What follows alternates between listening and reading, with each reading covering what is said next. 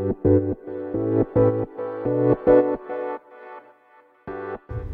はようございます。なつきです。今日は素直すぎて損することについてねお話ししていこうと思います。先日受講生さんと話していた時に言われたことなんですけどあの人間不信になりそうですっていうことを言われたんですよね。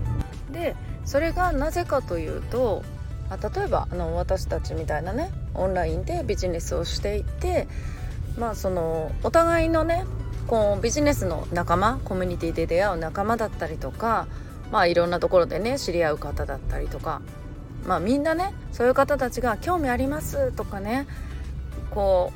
うまあ例えば教えてほしいですとかね講座受けたいですとかって言ってて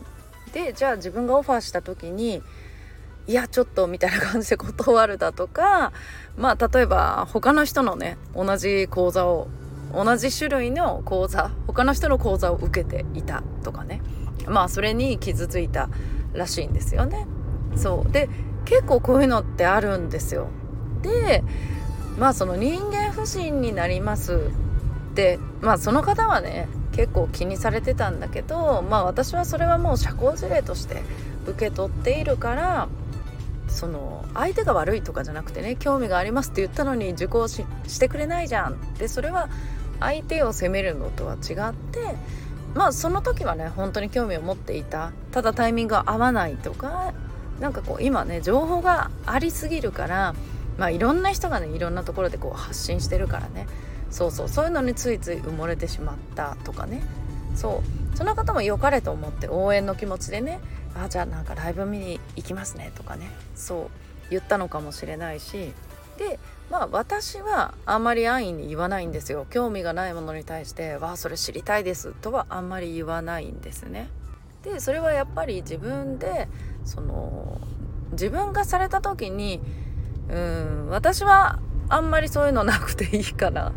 うん例えばまあライブもねもちろん仲間が盛り上げてくれるのも嬉しいんだけども自分としては例えばプロモーションだったとしてねそうあのプロモーションのあのまあ興味がある見込みのねお客さんの数を知りたいっていう時にそう興味がないのに興味があるって反応してもらうとそうそれをねあちょっと興味あるのかなってこういうあこんなにいるんだなってちょっと期待しちゃう、うん、ところもあってで相手もそういう方いるかなと思って私はあんまりそういうところ行かないんですよね。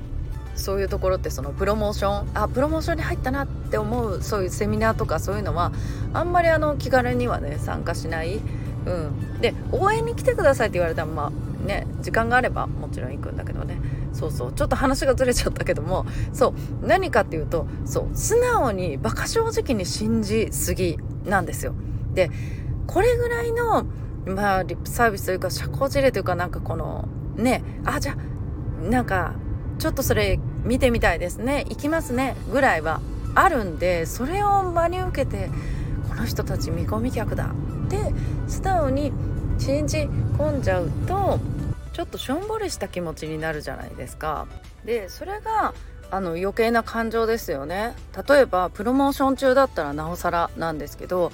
あなんか来てくれるって言った人たちが来てくれないとかね そういうネガティブな感情を出すとほらね気分も下がっちゃうしそれって無駄じゃないですか。そ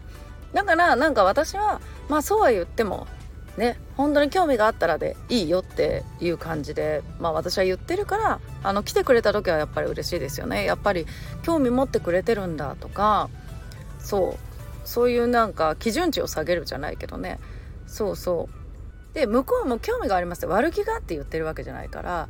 そう。そういうなんかまあ社交辞令とかね。まあそういう意味合いで捉えてた方が自分も楽だし相手に対して変な感情も生まれないしそうあのモチベーション下がるっていうことがまずなくなりますよね。で私はこういうなんか社交辞令みたいなもの当たり前に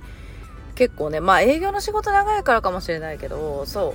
う結構なんかそういうのはあってそれは嘘とは違うじゃない？うん。で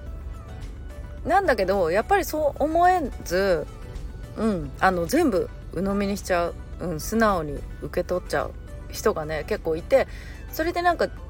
あの無駄にねメンタルちょっとねへこましちゃう人が多いんでそうあのそういう視点でね最初から考えておくといいのかななんて思ってねこの話をシェアさせてもらいました。はいということで今日もね暑いですけど素敵な一日をお過ごしください。またお会いしましょう。